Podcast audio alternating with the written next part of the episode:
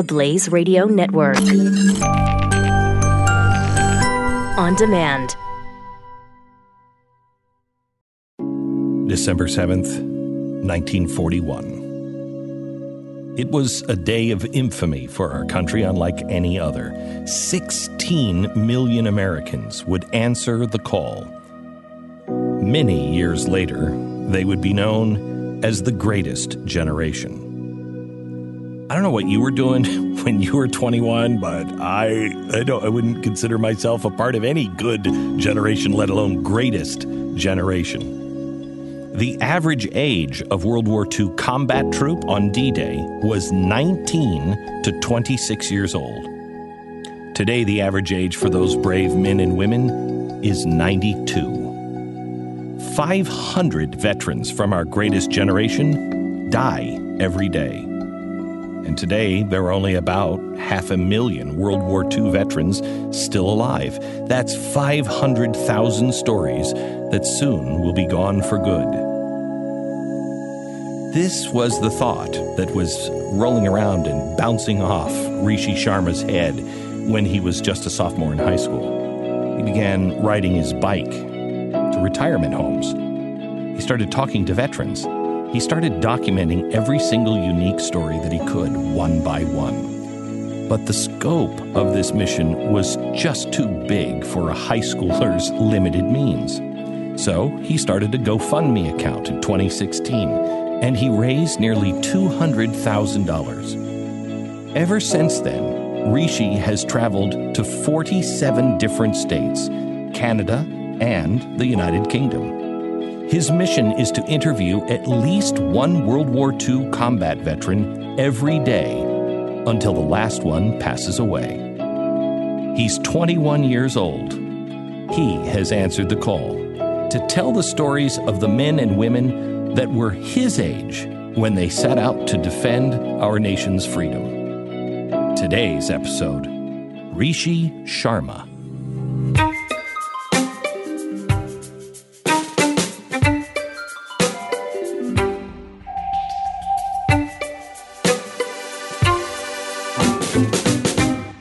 So tell me about the interviews, the ones that really stand out to you. Yeah, I mean, uh, I've interviewed just over 900 veterans so far, but there are definitely a few that really, you know, play in your mind after you've interviewed the veteran. And one in particular is a veteran who I interviewed out in Pennsylvania in the Pittsburgh area named Mr. Florentine. What is your full name, sir? David Joseph Florentine. Where and when were you born? I was born in New Brighton, Pennsylvania, January 21st, 1926. And at 16 years old, he was going in first wave uh, on Tarawa, uh, which is a, called the Betio Atoll. And basically, it's an island that's 800 feet across uh, wide and just a mile long. Wow. And 3,000 Marines were killed and wounded in a three day battle there. And about 25,000 Japanese were all killed. Only about 20 of them cow. were taken prisoners. And uh, Mr. Florentine, as he went in on the landing craft, his sergeant, uh, Sergeant Yoakum, kept telling everyone to keep their heads down because they were taking on enemy fire. And Mr. the way Mr. Florentine was saying it, you could feel like you were there. I don't know what, what made him do this. He'd tell us not to do, and what he told us not to do, he did. He, pick, he gets up, picks his head up, and that's the first sign of combat I seen. He got his head shot off and landed right on my chest. Here he is bleeding. I'm I'm holding my tripod and I'm screaming, "Get him off of me! Get him off of me!" I was going crazy.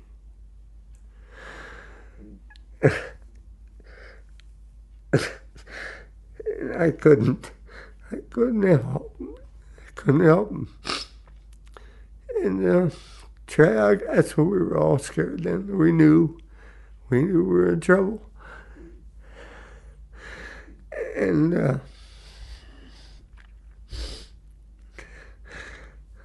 the tank was going like this. It was full of blood. It was terrible. We were all full of blood. I couldn't even hold on to my gun. But you know, he volunteered, and he said it uh, towards the latter part of the interview that despite how tough it was and how horrible his experiences were, he would do it again. And he's glad that he went through it because he knows how bad the world would have been if it wasn't for people like him. A lot of these guys, I mean, they didn't come home and tell their stories. It's not like it, it is kind of now where they didn't. My uncle Leo well, landed on the beaches of uh, D Day. And um, he's, he's an in law. Nobody knew about his service in World War II until I came. And he's 80 at the time. We're sitting at a wedding. He's kind of sitting by himself. Uh, and I said, So, Uncle, Uncle Leo, tell me, well, what were you doing in World War II? And he just started to tell it. He had, I got into the car and I said, Your Uncle Leo to my wife. Your Uncle Leo's amazing. She said, What are you talking about? He had never told it to anyone. How many of the people that you're talking to are still like that, have not shared this? So the vast majority of the World War II com I mean, all the interviews I do are with combat veterans. That's the focus, uh, World War II combat veterans, and the vast majority of them, I'm the first person that they've really opened up to in 75 years, and you know, and that's a that's a really precarious position to be in, but it's very cathartic for the veterans. And th- there are three things that really help me when I'm doing the interviews with the World War II veterans. Uh, number one's my age. Uh, I just turned 21, but uh, I'm roughly the same age the veterans were when they were in combat. Uh, the second thing is I do a lot of research before each interview, so I know the difference between the Second Marine Division or what the 101st Airborne did, or the difference between a company and a platoon. And you know, having that basic knowledge really makes it a lot easier for the veterans to open up because it's hard enough to talk about the worst days of your life, but it's even harder when you have to explain every little intricate detail to a civilian mm-hmm. who doesn't understand that kind of stuff. Um, but the most important factor, sir, is that I'm not related to any of the veterans. So there's no emotional attachment whatsoever. And they're able to talk to me as if I'm one of the guys. And they're able to really talk about things that they wouldn't want their family to know about, you know, because in reality, war is two things it's seeing your friends getting killed and it's killing people. I don't like to talk about killing somebody because it hurts me because, you know, no, it, it uh, it's not like you know, there's one German, I'll talk about that one. One kid, he lay in there dead, and the guys went through the pocket and everything else. He was about 18 years old. He looked like American because he had only thing he didn't look. He had German uniform on, and and the kids went through his pocket and they threw all his stuff out.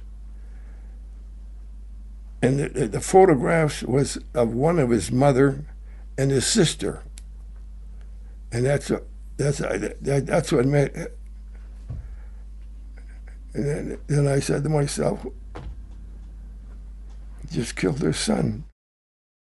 It's horrible, but it had to be done. And the veterans need to know how grateful people are that they were willing to go through it, with it and that they did go through with it. And so, um, a lot of the veterans uh, when I, when we start talking about the war, it's not really me even asking them specific questions. A lot of them are really eager to share things, things that they felt that maybe they would have to censor when they're talking, you know, to a family member. That's why with all the interviews, it's just me and the veteran in the room. Uh, I request that the family members just let us be alone because if there was a family member there, uh, when I started doing interviews initially, the veterans would uh, listen to my question look at the family member and then answer my question. And it was mm. so obvious that they were censoring themselves.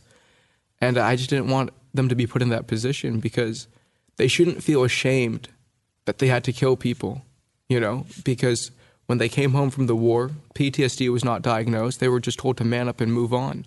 And for the vast majority of them, they did. Uh, they consumed themselves with work or family life, um, but they, they didn't talk about it. You're absolutely right.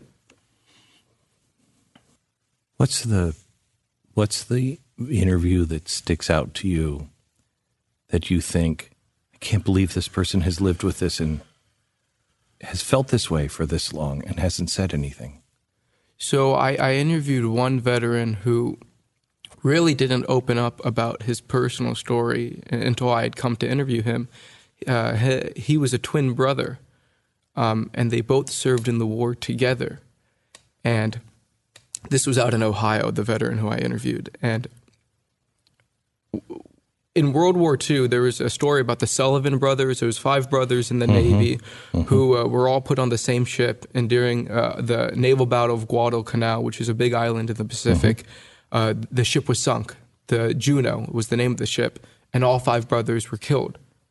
And so after that incident happened, and it made the national news back home in the U.S., uh, the army or the military rather uh, made a new order saying that brothers cannot be in the same units. Um, but the two twin brothers they volunteered after Pearl Harbor for the army to be in the infantry, and they were separated during basic training, and they were so miserable because they I mean they're the bestest of friends. They, they grew up as twins that their mother wrote a letter to FDR, and I mean I doubt FDR read it, but someone Right. in the White House got the letter of her requesting that they be put in the same unit, and it was granted, and they were put in the same unit. Uh, and they finished training and they went overseas. They were part of the 87th Infantry Division, which is called the Golden Acorn. They got there right during the Battle of the Bulge, which was the last German offensive in the Ardennes. And basically, uh, the, story goes uh, the two twin brothers were amazing soldiers. Uh, I call them uh, the dream team because uh, they were both bazooka men. They were part of a bazooka team, and they received the Silver Star, both of them, for knocking out three German tanks, uh, three German mortar positions, and two machine gun nests, all in a day. Uh, uh, I mean, there's a lot more to that, but you know, basically that's what it was. The two of them worked together on their own, and they knocked out all these positions. And about a week later, uh, they were running through a field together, and they were under enemy fire, German fire from a machine gun nest. and he was running to my right front, and I saw him go down. I don't know whether machine gun or got him or what. I never did find out uh, how bad the wound was, except he was gone. Uh, I was able to pray with him and talk with him for a few minutes, and from then on, there was a sniper was trying to get me. And so, under enemy fire, he's performing last rites to his brother who's dying from a stomach wound. And then, before he finishes the last rites, a sniper, a German sniper, shoots his brother in the neck. And he said to me that uh, at that point that he lost his faith. And as he said, at that moment, I lost my faith. And he finished the war. He ended up uh, being transferred out of the infantry uh, into a, a combat engineer outfit just because of how much it had messed with him. You know, he, he was not able to perform like he did before his brother's death. Um, but the really amazing thing about that story is that he refound his faith after the war. Uh, I mean, he's a very religious man. And what's interesting is he has a list of people. He showed me a book uh, of names that he writes down that he prays for every day. That they are, that he hopes that they're all doing well and that they're healthy and alive. And people who have passed on, he just prays for them and their their soul. And it was just, you know, someone who has every reason to be upset at the world around him, right? Has no reason to even get up and be happy. His best friend was killed. You know, he had to kill people. And yet every day he tries to make it the best day ever. And he's so friendly. He everyone in the community knows him. And, you know, to be honest, sir, that's not a unique story. Hmm. The unique thing about the World War II generation is that every single day of their lives has been about other people. Uh, they've never really had a day to themselves. They grew up in the Great Depression. A lot of them quit school at 12 or 13 to put food on their table, you know, get a job as a shoe shiner or a paper boy. Um, their country is attacked, you know, suddenly and viciously uh, by the Japanese at Pearl Harbor. And I've interviewed so many veterans who literally changed their birth certificates to make themselves older to get into the service, or they lied about their age just to get in. And, and they joke that the only time someone would do that today is to get out of doing something. And they joke about it, but it's absolutely true. And I'm ashamed to say that my generation is really not up to par when it comes to the World War II generation because they volunteered to put themselves in a position. It's not like they wanted to die, but they were willing to put themselves in that position. And they go on to fight in the worst war in the history of humanity. 70 million people killed worldwide, from 1939 to ni- uh, 1945. They have to see their friends getting killed. They have to kill people. They have to live out of foxholes. They have to worry if their plane's getting shot the, uh, out of the air and blown up. They have to worry if they're going to sink in the middle of the ocean, you know? And they come home and all they want is their jobs back. You know, it's not like they want any valor or parades. Most of the veterans really didn't even come home to parades because what had happened is the veterans who were over in the European theater, when that war ended, the war with Japan was still going on. So a lot of the replacements, the new replacements in the European theater, immediately got shipped away from there back to the U.S. to prepare to invade Japan. Um, and so they ended up getting to go home a lot earlier than the people who had been there for four or five years. But the point is, they came home and they just raised families, um, and they were, uh, you know, were pillars in their community, are pillars in their community. I mean, that generation put man on the moon. You know, is the, Built America for what it was known for in its greatest apex. li- literally. Yeah. I mean, they literally created the pillars of our society today. And they came back with I don't remember what it's called the the the duck pin that they could wear that allowed them to wear the uniform because they didn't have clothes.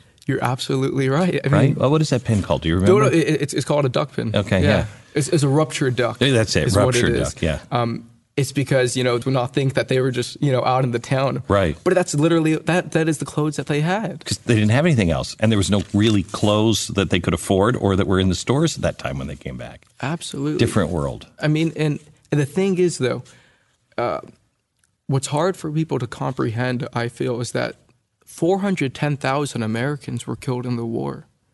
I mean, that's a big number. It's it's such a big number that I could say a million, and it wouldn't make a difference because it's just too abstract. But what really, you know, plays on my mind is each one of those ca- casualties, those men who were killed, the boys, I should say, you know, the average age was like 19 of getting killed. Um, they had a mom and a dad. They had a pet dog named Spot. They had a hmm. girlfriend. They cheated on some math test. They had this whole hmm. life and a personality, all these emotions. I mean, they were as real as you and I I. can tell you one thing if you want to know. Uh, a fella, fella and I was real close buddies. He's a BAR man. You know what that is, I told you. And I was an assistant, but we changed off. We was advancing towards the Germans. They they'd pulled back. We didn't know we, the whole company was advancing, and we seen a bunch of Germans out there, probably probably pretty close to 500 yards, but they seen us at the same time. Well, side the road there was grass, so when they seen us, they all went in that grass. My partner, that BAR, he set it up and he went to fire and he right in that grass. And you could hear him screaming, hollering. He was hitting them. But they preached to you and they preached to you with a machine gun to be a don't shoot very many run, move. He got so carried away, he didn't move, and I was probably five feet from him. They cut him right down a machine gun. It took me a long time to get over it, still does. You see what I mean? He, he got so carried away, he didn't move, see? They figured out where he's at. It brings you right back there. But I, I know the trouble. I know the trouble. He, he knew he was doing a lot of good. He was killing them, but they soon figured out where that's coming from. See what I'm getting at?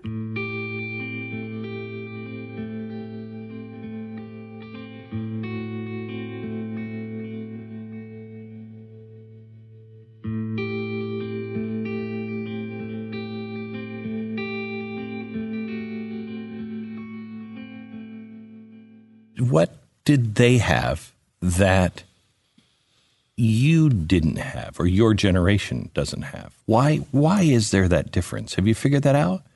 Why is it that you just said your generation wouldn't do that, but they did? What's the difference? It's a good question. I wish I had the answer. Um, you know, I'm obviously biased. I don't have any friends my own age. All my friends are World War II veterans, right? The people who I look up to, the people who I talk to for just to call for advice, who I visit, it's all World War II veterans. Um, but what I do remember from my, you know, in high school and things like that, the World War II generation, they had to work for what they had or what they got. You know, there it wasn't things weren't just handed to them, which sounds Mm-hmm. quite cliche to say, but it's true. You know, I think today with social media and the use of uh, the smartphones, at a tap of a button you can order a taxi. At a tap of a button you can order food. It's this whole instant gratification uh, that carries on from the phone into real life. So people become a lot more impatient with one another, a lot more aggravated. I don't know if you've I don't know if you've heard this theory, but um, part of that came from the Greatest Generation. When they came home, it had been so long since they had anything, and they didn't want their kids to go through any struggle. And so they came back home. They worked hard. Kid wants ice cream. I'm getting them ice cream because there was no ice cream when I was growing up. And so they, well, they saved us. They also put us on this track where their kids were were doted on because of their life. You're absolutely right. I mean, they grew up, that generation grew up in the Great Depression and in the worst war in human history. So when they had children, the, the biggest issue that their kids had, the baby boomer generation, is if they had a pimple on prom night. Right. Right. It was the happy days Right. kind of generation. Um, and then when they have kids, you know, they're already one generation removed from the bloodshed and sacrifice of the 1930s and 40s. And then when they had kids, my generation, you know, what's World War II was, you know, what's on their mind. And while I would agree that in a way it is the veterans, Yeah, I I don't don't think they, I uh, don't think they did it on purpose. No, no, no. They did. It was logical. It's logical. It's human to do what they did. Yeah, but we have become generation after generation more and more disconnected from that. which is odd because we've never been able to access information at a faster rate. We have literally all this information at our fingertips. In reality, I think from a logical standpoint, one would think that the, this youngest generation should know the most about World War II and that kind of thing because they have all the information there. But I really, I mean, to go back to your original question, what the difference is, I think a lot of it is just about upbringing um, people today, it's a very me, me, me kind of world. And like that, a good example is the front-facing camera on a smartphone. I think that's going to go down in history as one of the worst inventions because it gives people a false sense of that every single thought that they have deserves to be heard and everyone should listen to it. And let me take a million selfies, let everyone see what I'm doing. Mm-hmm. Whereas the World War II generation, it's not about me. What can I do for you? How can I help you? You know, it, it, it's just no really no other way to say it. It's like you came from another planet. where where did you come from? How did this happen to you? I know you were young, you were fascinated by World War II, you learned everything you could, but that's usually where it ends.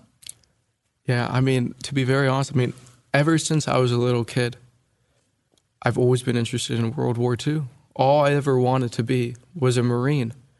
But when I thought of a Marine, I thought of an 18 year old with nothing but the shirt on his back and a rifle in his hand, fighting in the jungles of Guadalcanal or uh, fighting in the sands of Iwo Jima, you know, this good versus evil fight.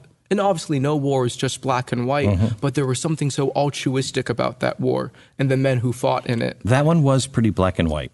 That was really good versus evil. A- absolutely. And so, you know, that fascination, I mean, I would read books about the matter, as, as you said earlier. I mean, I watched movies, but I've just always had a feeling about the veterans. And as I got older, I, I lost interest in the, joining up with the military, but I never lost interest in the veterans. And so I just, you know, I started reading personal memoirs from veterans and I started to call them up uh, after I read the memoir because it's so easy to find information now online. And it was the coolest feeling in the world. How old were you when you made the first phone call? Oh, I think I was 16. Did you tape it? No, no. It, it was just out of fascination. I mean, I, I just I had read this veteran's book. His name was Lyle Bouck, um, and he got the Distinguished uh, Service Cross. And uh, during the Battle of the Bulge, basically his platoon was credited for stopping a major part of the Battle of the Bulge. About 19 men stopped 500 Germans, and he was the platoon leader. Um, I just read his book, and I- I just looked up his number, and I called him, and I just started to talk to him. And Did you say, "Are you the guy?" well, the thing, the funny thing is, I uh, he was in the Midwest and I'm in California, and so it was about. I, I was so excited when I read his book that when I found his number, I called around eleven o'clock. Oh my gosh! California so it's like time. one or two o'clock in the morning. Yeah. and, and it was really early over there. And I told myself maybe I should wait, but I was just too excited. I, I, I had to. Did he talk to you at that yeah, time? he, he said, "Can you please call back in the morning?" That's so funny. and then, and then uh, we spoke, and it was just such a lovely thing. And that's what really made me realize that I could talk to these people. You know, they're out there. It's not like stupid celebrities where there's a, a gated, you know, thousand Yeah, yeah, gates yeah. you have to go through. You know, in reality, it should be like that. You know, there should be a line of people at every retirement home banging on the door, wanting to go in and embrace all that knowledge and wisdom that each one of those people carry. You know, you can go up to any World War II veteran, you can ask them anything about the past 100 years, and you'll get a firsthand answer as a response. But after I talked to him, I started riding my bike to the local retirement home, and I interviewed every single veteran there, and I just I loved it. And uh, I then started uh, to ditch class to go do interviews because I was learning more from the veterans than I was in school. Um, and around that time, the local uh, paper did a story, and people started calling me, you know, and saying, you know, my dad's a World War II veteran, or my neighbor's a World War II veteran, and so I just, it was just very natural the way it worked out. I started making appointments because I was just so fascinated. Of course, all these were recorded. The radius that I was traveling in just kept getting bigger and bigger, and by this time, I started to drive, and then uh, around the same time I graduated high school the Associated Press did a story about my mission, which really helped get the word out. And then from that point onward, I mean, I got like 3,000 emails in a day from people all across the country saying, you know, I know a World War II veteran or, you know, this and that. Or, you know, you should, you should come here, you should come there. And I just, I figured out this is what, this is what I'm going to do. And I, I made my mission then that I'm going to interview at least uh, as many World War II combat veterans every single day until the last one passes away. When we got to Holland, we were sh- short of men because several had been uh, wounded or killed, and so we had some re- reinforcements sent to us. And one of these was a young lad called Robbie, Robbie Robinson, uh, which he uh, uh, he took to me. I think he looked upon me as a as a father figure. Um, and but he was very scared. He was scared he was going to get killed. I said, "Well, you stick with me, Robbie." I said, "You'll you, you, you'll be all right." I couldn't say he wouldn't get killed, but anyhow, one day we were advancing across a field, and there was a, a, a sergeant, and there was uh, Robbie was between the sergeant and myself, and we uh, apparently there was a, a German self-propelled gun w- uh, was hidden in some trees across the field, and and uh, it it fired at us. One shell hit hit the road in front of us, and Robbie said, "Oh, I've been hit." So I uh, undone his tunic, and he had been hit, uh, and he died within a few few seconds in in my arms. Yeah. What do you what do you hope to do with this amazing archive? So, to be very honest with you, sir, my focus is just getting the veterans interviewed. What I do with the interviews, they're all filmed interviews. I meet the veteran, I film interview him, I put it on a DVD, and then I mail it to him for him and his family. It's Are really you keeping one? Yeah, yeah. I, I okay. keep copies of them all. Um, at this point in time, you know, I'm just one person. My focus is just getting the veterans documented. Ideally, you know, we, I also donate to like oral history museums, and I publish some of them online with the veterans' permission. But I really don't know. I, I mean, the point of the interviewing and recording it is so that 200 years from now, the future generations will still be able to have the honor and privilege of getting to know literally the greatest men who've ever walked on this face of the earth, like I've gotten to know them. And so that their stories will not be forgotten. So he, Ozzy got a hold of that, and uh, hey, you guys, back up and give us a pull. We're stuck. And he took my hat, and it had the radio in there. and that tank back started backing up. That sniper na- nailed him behind the head, mm. blew the whole top of his head off. What did he look like? No, he, you can't describe it. It just he fell down and he just lay there and shook his nerves, you know. And uh, I went and rolled him over, and from here on, his head was gone. Just and the medics come right away and says, "Who's head up there?" I says, "Ozzy."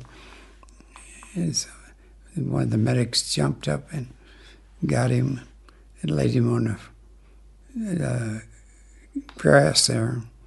Looked at me and says, "He's gone." And his top of his head's gone.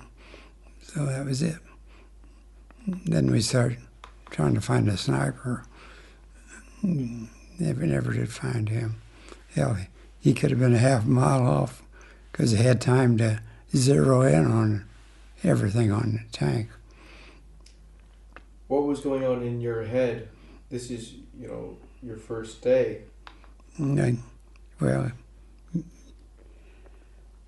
I'll admit, you kind of put yourself in that position. This, this could happen to me, so. but then you go on. Were you scared?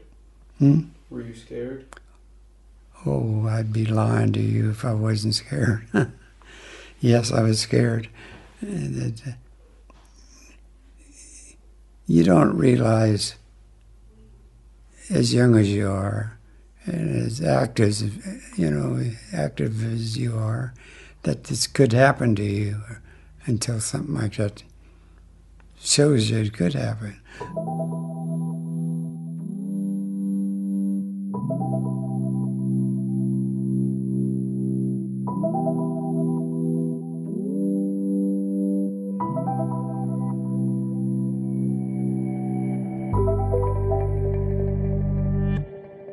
So what what are the things that you have learned besides the history? What is it that you have said, "Oh my gosh. I mean, this is just wisdom that nobody nobody has the opportunity to just is there a pattern of something that they've that they've learned through their life or is there something that you have have discovered that is has changed you? Yeah, I think, you know,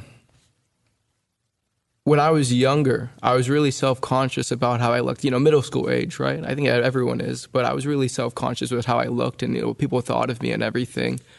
Um, as I started to interview the veterans, you know, I, like I said, all the focus, the majority of each interview is focused on combat.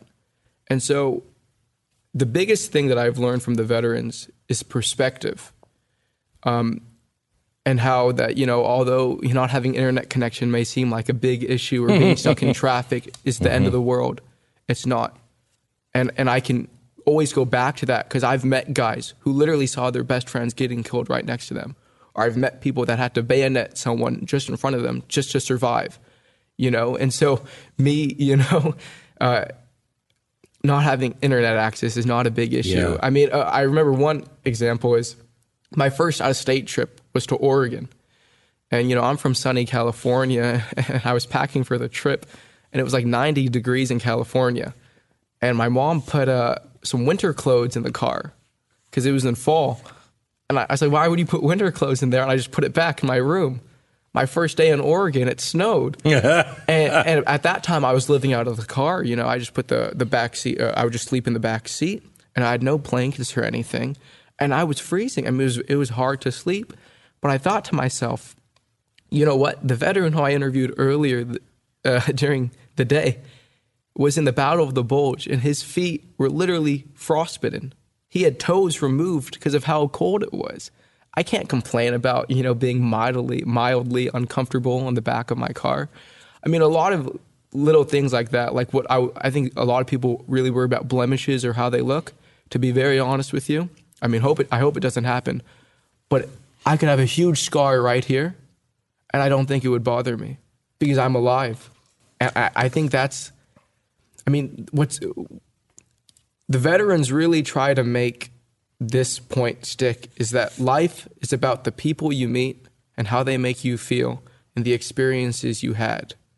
You know, no one's going to care about how many Facebook friends you had or what witty Twitter post you made or how many Instagram followers you had. It's about real experiences that you have with people around you and making the most of your life and trying to help as many people and making the world a better place than it was before you were here. I mean, that's what they really impart is you have a purpose in life, make the most of your life and try to help other people. Do you ever get the feeling that they're ashamed of what we've done? Oh, with their- absolutely. I, one of the questions I ask is at uh, I, I didn't mean to cut you off. Was No, no, that's more? it, yeah. Um, uh, so the, way the interviews are structured, sir, I mean, it's really just a conversation, but the, the loose outline, you know, we talk about their growing up years in the Depression, Mm-hmm. how they got into the service. Then the majority of it is on combat, what they saw, what they did, what they went through, their living conditions, being under enemy fire. And then uh, one part of the interview is what I call the reflection period, which are just, you know, common questions I ask every single veteran. You know, what life advice do you want to give to future generations? If you were to give me some advice for my life, what would you tell me? Were you afraid of getting killed when you were in the war? Are you afraid of death now? You know, what do you believe happens after you pass? Um, how do you want to be remembered? As what kind of person? But one of the, those reflection questions is, what would you want to say to the men who were killed in the war? And I was shocked when I first started to hear. It's a very common answer, but basically the veterans say, you know, I wish you were here, I miss you. They'll talk about their friends who were killed, and they then say, you died in vain. You died for nothing. It was worthless. Um, and you know, although they definitely got rid of the immediate evil, right during the time with Germany and Japan, a lot of the veterans have a feeling now that what was the point of what they went through if people aren't even going to acknowledge it and learn from those sacrifices? Um, a lot of them, it's really sad to be very honest, because I feel that I'm a part. I am a part of that younger generation, and they I'm a part of it too. I mean, And we're 30 years apart. I mean, it's not like they're talking directly to us, but I Yeah. still take responsibility. But the world that we are living in today was not the world that the veterans fought for. And it makes me sad as well to think. What did they fight for? I mean, you could say, like, you know, cliche words like freedom and democracy and all Tell that kind what of they really fought for. I think the veterans of World War II fought for a country where anyone from anywhere can be anything without any fear of repercussion. Um, where we can wake up in a world where our house isn't bombed out every single day, which is true, where we can go up to anyone, say whatever we want without any fear that there's going to be some big brother government coming to silence us which I know earlier today you had talked about. I mean, hmm. well, there are other organizations that do the same thing. We're just turning into mobs on each other. I don't like what you say, so I have a right to silence you. which is not the way to go about it. You can't mute something you don't like. You discuss it, and intelligent people are obviously going to choose the right uh, side to be on. But you just just covering something up is not getting rid of it. Yeah. Um, I think they also fought for a world where people can dream about what they want to be and what their life would be like 30, 40, 50 years down the road. Which which is true. I mean, I mean, uh, you know, my people in my generation, they think about what they want to do in their future. Whereas, you know, 18-year-olds today is a lot different than being 18-year-old in World War II. You didn't know if you were going to survive the next day, and many of them didn't. Um, but people have their whole lives ahead of them, and it seems that they're really squandering a lot of it on on useless things that that the veterans just didn't fight for. It's I don't know. It's sad.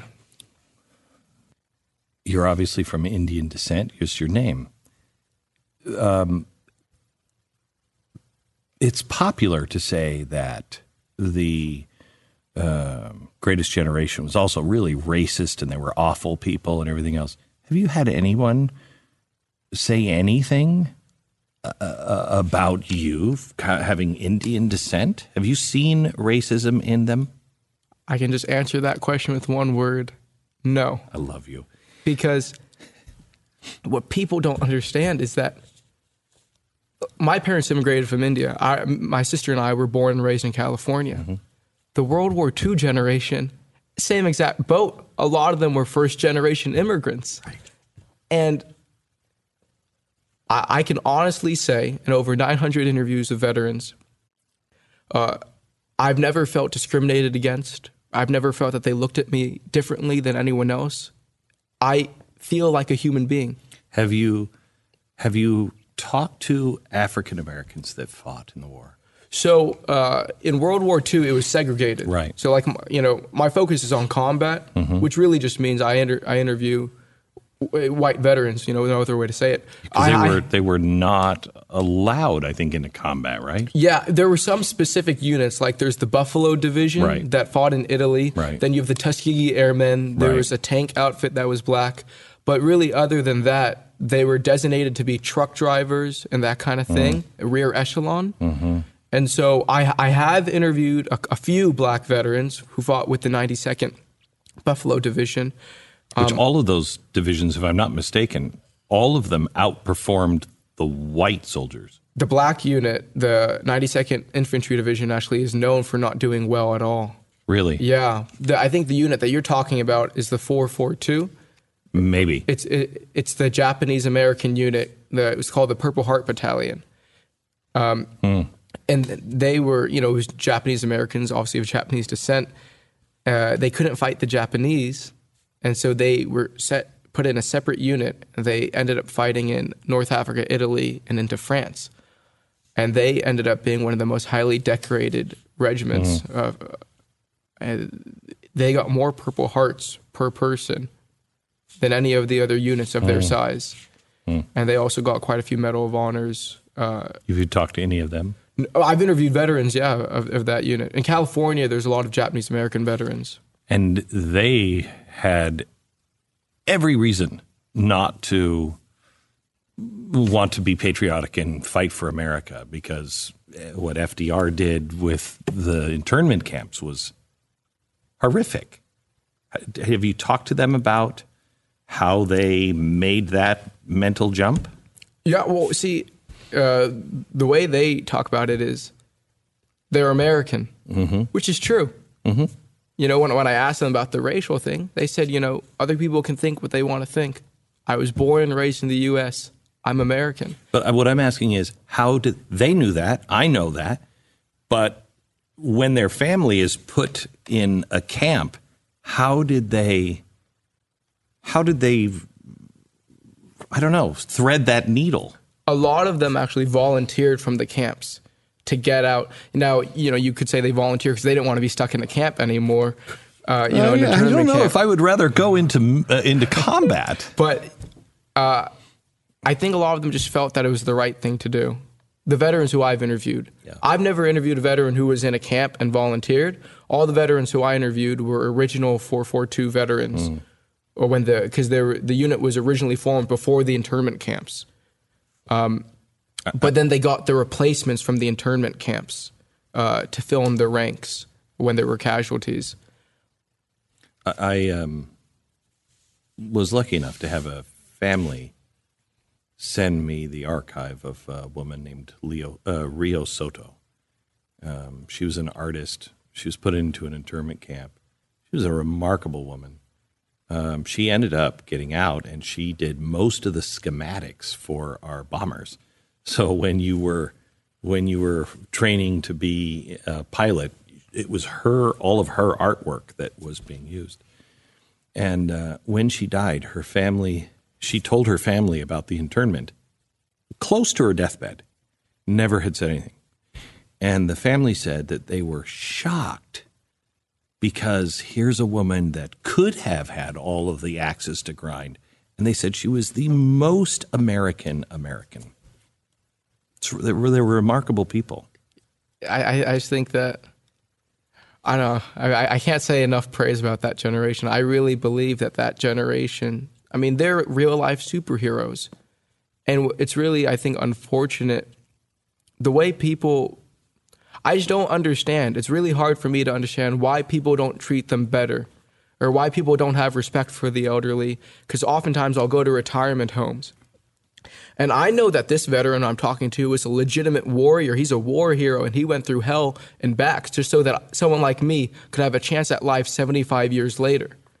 But the way people talk to him, it's like he's an incoherent five year old that can't tell his left from his right just because he's older. You know, I think there's this huge misconception with the elderly that they're just old fuddy duddies in wheelchairs, just, you know, waiting to kick the can. But if anyone, t- you know, takes the time to actually interact with them and talk to them like normal human beings, which they are, but with a degree of respect instead of talking down to them, they will learn that these people are the most intelligent and awe inspiring. I mean, storytellers really that I think have ever walked on this planet. I interviewed a veteran like two weeks ago. He's 105 and he still rides a bicycle. You know, like a legitimate bicycle. I mean, it, it's like I talked to a, we had a, uh, a listener who was a, a fan of ours. He was um, over 100. And uh, I sat down with him, sharp as a tack. He told me what it was like the day Wall Street crashed in 1929. It was. It, what? I mean, it, it's hard to get your arms around. You were there. You saw it. That's, that's incredible. Incredible. So one part of the interview, I have the veterans uh, hold up a photo of them in uniform, uh, and you know, obviously when they're younger, and then right next to their face, so you get a before and after. And it's at that point I realized that the stories that this older man has been telling me, it's not stories about someone else. It's him. He was the same guy that went through all those combat experiences that you know had to shoot at people, that had to see his friends getting killed, that had to live in fo- out of, live out of foxholes, had to worry about artillery shells coming in every day. You know, it, he's not telling me a story about someone. This is firsthand knowledge. What what are, are I'm fascinated by you, and you give me a great deal of hope. Uh, how how how is your generation with hearing your stories? Like I said, oh, to be very, I'm, I'm just being very brutally honest. I don't hang out with anyone my age. I was at a. This is gonna be an embarrassing story, but it's true. See, I mean, I don't drink and I don't smoke, but I was. Uh, I had Again, you're from another planet. Hats off to your parents. See- they are wonderful people. I got to believe they've done a great job. I think you know to be very honest, um, my upbringing, the, who I am now, is really from the veterans. I think uh, they've really f- filled in a father figure role for me, and they've really, you know, if you hang good for you. you know, I mean, but um, w- what I was going to say though is, I was, uh, I had an interview in uh, Des Moines, Iowa, and I'd gotten there early, and I was staying at a oh, what do you call them? Hostel. You know, just you save on the money. And there was another guy staying there, and uh, I needed a ride to the grocery store to go get some food, and he he was going out there, and so he took me to the grocery store, and then he made me go to a bar after with him, and I was just so uncomfortable because I mean that's just not my scene. But the point is of the story, there was a, a girl at the bar who was quite pretty, and uh, I didn't know what to do or anything, you know. And uh, but but but he he he'd given me five dollars. Right. He said, you know, if you want a ride back home, you have to buy her a drink. And so, I mean, I don't drink, so I, I asked her, you know, can I buy you a drink? And she says, uh, sure. And she lists this whole long name. And I said, can I write that down? I don't even know what that is. and so I just, I just told, I gave the bartender the money and said, you know, just get her whatever she wants, you know. So- but the point is, she started talking to me, asked me what I started, what I did. I spent the next half hour just showing her different interviews of the veterans, and I started Wow. just talking about how amazing that generation is and how awesome they are. And my, my friend from the hospital was just sitting there going like this, and he's like, he's like, that's not how you pick up a girl. But you know, I mean, for me, I mean, I don't care about that kind of thing. I care. I'm a lot. I'm a lot more. My friend. People like to say I'm attracted to old men, which, which, which in a way is true, I guess. But you know, it's uh, I mean, but I mean, there's all joking aside, there's just something about that generation. I think a lot of people are born and they live their lives and they die without really making an impact around them. And truth be told, if they did not exist, the world probably would not be different. But you can't say that about a single World War II veteran. I, re- I really believe that each one of them has done so much more for other people than people can ever do for them. And it's not like they were doing it for that reason. They weren't doing it for the valor or for the Yeah. glory. They were doing it because it was the right thing. And I just think that at a time when it was so crystal clear for people, you know, what's right and wrong, and just you do what you have to do to help people. It's Yeah. Yeah. it, it, it, You know, you you say that um, people live their life and they die, and maybe things don't change. But I was um, I was waiting for my daughter one day at lunch. It's when I was living in New York City, and there's a restaurant um, right at the side of the ice rink, and it was cold and it was winter, and I'm sitting right at the glass, so I'm looking right at the ice rink, and r- people can sit down and they can change their shoes before they go out on the ice. And as I was waiting, I was just watching everybody. And this woman came, she was probably about 28, 30 years old. She was wearing a big heavy coat and a frumpy hat, and there was nothing special about her. And I just watched her, and I, I only noticed her because she sat right in front. And I noticed she was carrying a bag. And so she unzips a bag, and here are these really nice ice skates. Um, and she's not wearing anything that's expensive or anything. But she had obviously paid some money from the, for the ice skates. She laces them up. She gets out on the ice, and I watch her, and she has become an artist. She, her movement was so graceful, and she was she was an artist on the ice. She skated for about 20 minutes, sat down, took her shoes off, zipped them up, put her frumpy coat on and her hat. And I wish I could have followed her because I wondered in Manhattan, 16 million people, you can become invisible so easy. I wondered how many people in her office saw her as the accountant or the receptionist and had no idea the art that was in this woman's soul. We are missing it because there are, what is it now, four trillion, uh, billion people on the planet? We're, there's four billion stories, and we're we're living around so many of them, and we we just don't go for them. We just don't look for them.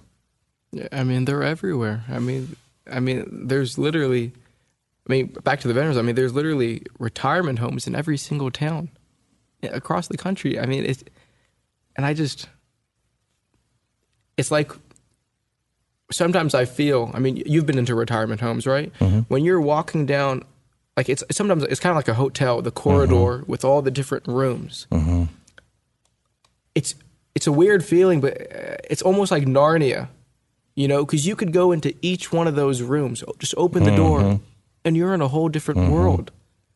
There's just so much wisdom and knowledge accumulated over that time that, you know, each one of those people, I mean, they're special, and they, like you said, I mean. I mean, I, I didn't mean to say that no one. No, you know, I know what you- special. no, I no, no, I know I just that. felt that the veterans are a tier yeah, yeah, above. yeah, yeah, yeah, yeah. I understand. But I, everyone has their own unique story Right. and is special.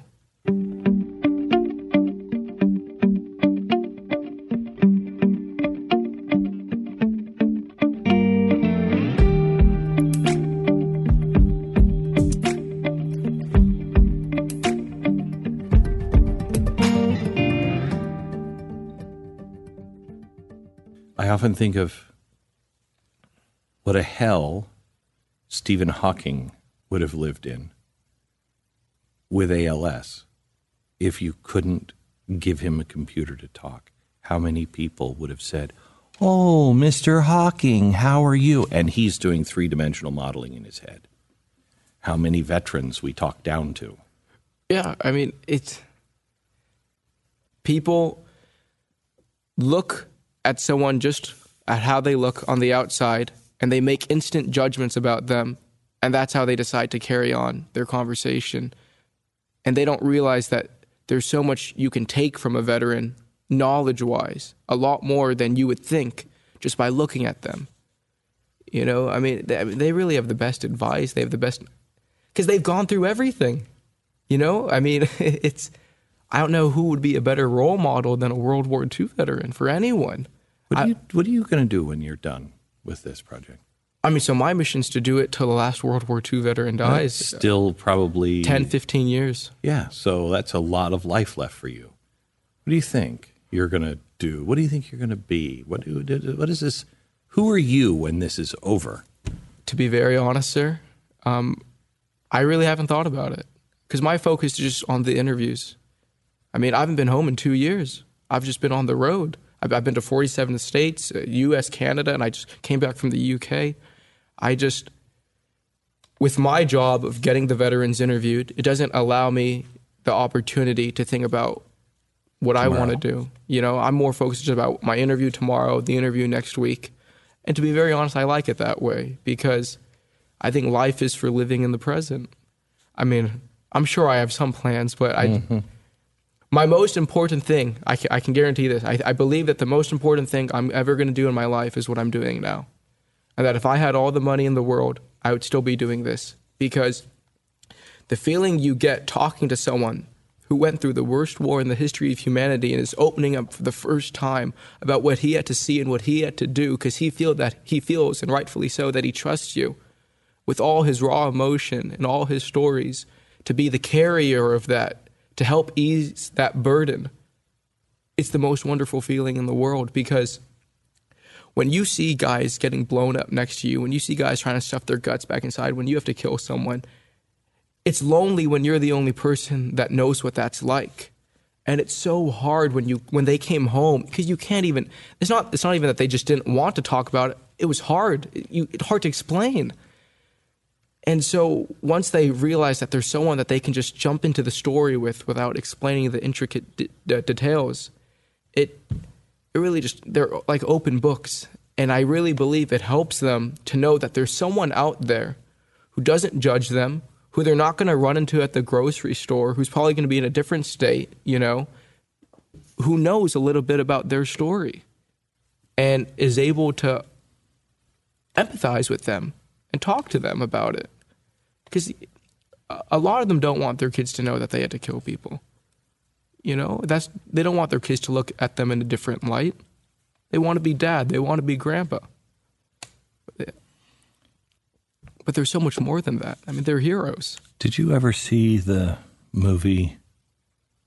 I think it's The Age of Ada, or anybody know what that movie is called? yeah I, I think i didn't see it but i think that she stays the same age Yes. And she realized she couldn't take the death of all of her friends over and over and over again. You are out of time. knock on wood the veterans are going to be around for a long long time I know. to be very honest I, I, I, I try not to think about it. It's got to be hard to lose friends all the time. And that last one that goes, that's going to impact you. if I'm very honest, which which I'm being, sometimes I hope that I die before the veterans do, because I've become extremely, extremely. I mean, not all of them. I mean, some, I partic- you- some I particular veterans. You, Some, you welled up a few minutes ago, and that's what made me think of this. Yeah, Do yeah. you feel them deeply? They're more than just personal heroes. Like they're more than best friends. I, it's hard to explain, but I truly sometimes hope that what you explain, what you just talked about, the veterans passing uh, on. I just hope it doesn't happen. I don't know what to say. I just, I'm, I really just hope it d- just doesn't happen. I don't. Some people don't deserve to die, is all I really mean, and I think that they would be good contenders not to because for everything that they've done for people, I just there's just so much more for them t- to give and I know you've already thought of this. But what you just said, some people don't deserve to die. They won't because of you. all of who they were, what they did, all of that would have been lost if it wasn't for you. Yeah, I mean, I, I, appreciate you saying that, but it, it's not the same as you know, know. having them there. They're, you know, know, it's what I sometimes think about. You know, I'm always on the road, and I've met a lot of couples. You know, just through the, the grandkids of the veterans mm-hmm. or the mm-hmm. kids of the veterans. For some reason, a, a lot of the couples I've met, uh, they're trying to raise a family, but they aren't able to have kids for some reason they're in, you know, one of the, the spouses infertile or something, but the two people would be some of the best parents, really loving people who really would raise a great family. And then you always hear about in the news uh, horrible parents who have mm-hmm. a lot of kids and treat them horribly and beat them and kill mm-hmm. them in, in all these horrible different ways. And you think to yourself, why is that? Why is it that someone who would be so good to their kids can't have them? And then people who are horrible end up getting them. I mean, same thing about the veterans. Why is it that they would have to die when other bad people get to, mm-hmm. you know, just live? I, I just, I, don't know. I just, and I, I don't think people understand what I'm afraid is happening to the World War II veterans is what happened to the World War I veterans. There wasn't, uh, there was not a major initiative to get the World War I veterans documented, and a lot of that's lost to history. And what I think is, if a Civil War veteran suddenly came up from the grave all the world's me, uh, media would be hounding him, begging to do an interview just for five minutes of his time, on their knees using the nicest cameras and the fanciest equipment. And yet we have this opportunity with the World War II veterans, who are arguably way cooler than any Civil War veteran. And people are more concerned about using their uh, phone for what the Kardashians are wearing than actually using it as a tool as it was meant for to document history. I mean, I'm not the only person who can do this. I mean, anyone can literally take their phone, which has a video camera, or take a video camera, go to a retirement home, and document a living piece of history so that 200, 300 years from now, their great great great grandkids will get to know what their great great great grandpa looked like the way he talked, the way he laughed, the way he cried, the way he spoke, the, his little intricate details, not just his name. You know, I don't even know anything about my great great grandfather. But we have this opportunity to give this gift to the future generations, and people are just sitting there and it just doesn't make sense to me.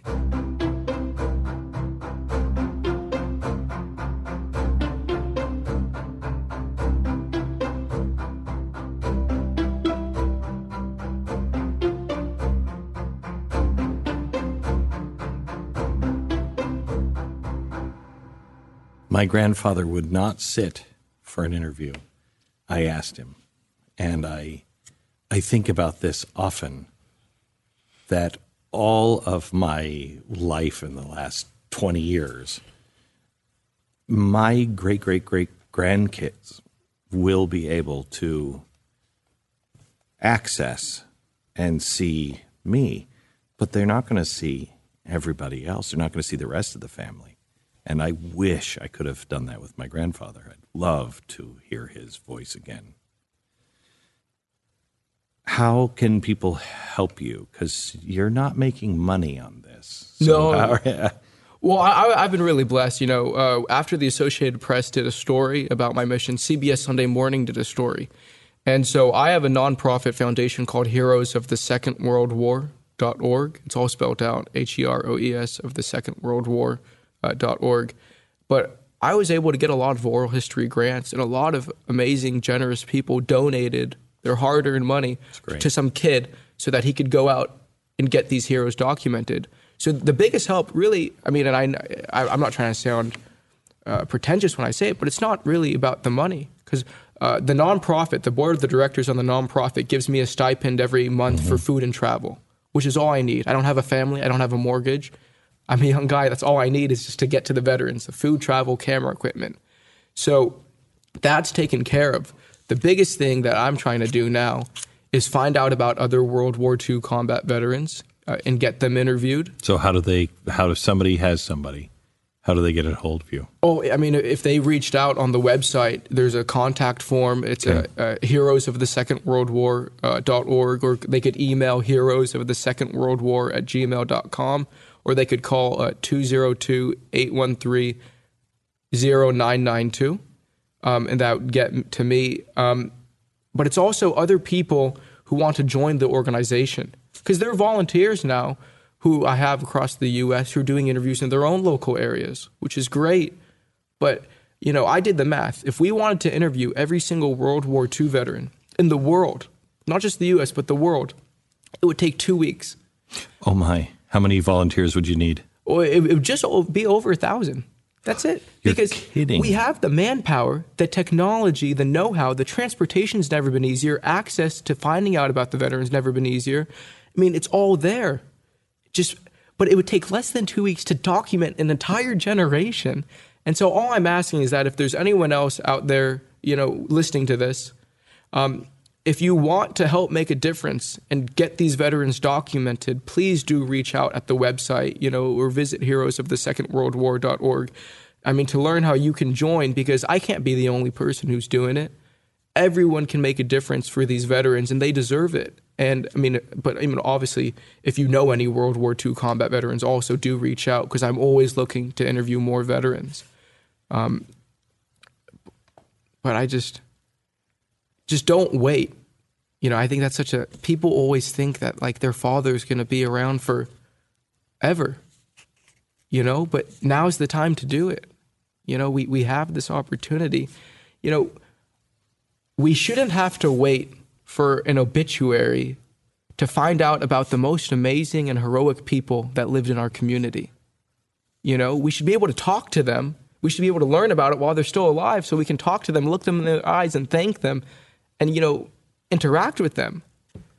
And I just I mean, there's so many interesting obituaries that you find, you know, as I find as I'm trying to find the veterans, but there's no interviews of them.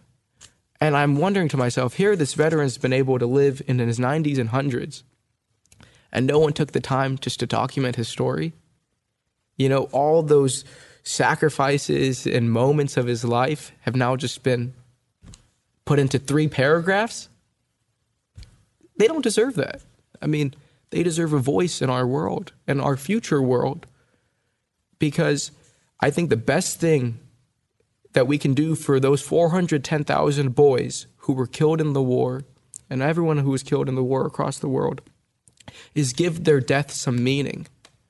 Because if we just pretend like that was a long time ago and it doesn't matter and we continue to act the way we're acting now, we're literally spitting on the graves of those men. Because it's bad enough that they had to die at 18, 19, 20. You know, the fact that they were born, had the middle of their life and the end of their life before, before they could even drink alcohol, you know, uh, that's a really sobering thought. But, you know, it's bad enough that they had to be killed. But it would be even worse if they were killed for no reason. And I really hope that the veterans who I interview that say that they feel that their friends have died in vain, I really hope that they end up being wrong and that their friends died for a purpose because, I mean, it was just 75 years ago, which is such a short time in the span of humanity. And I mean, it should still be relevant and raw.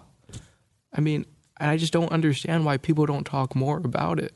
It is wonderful to talk to you. Thank you for the, taking the time. You bet. Thank I, you. I really appreciate it.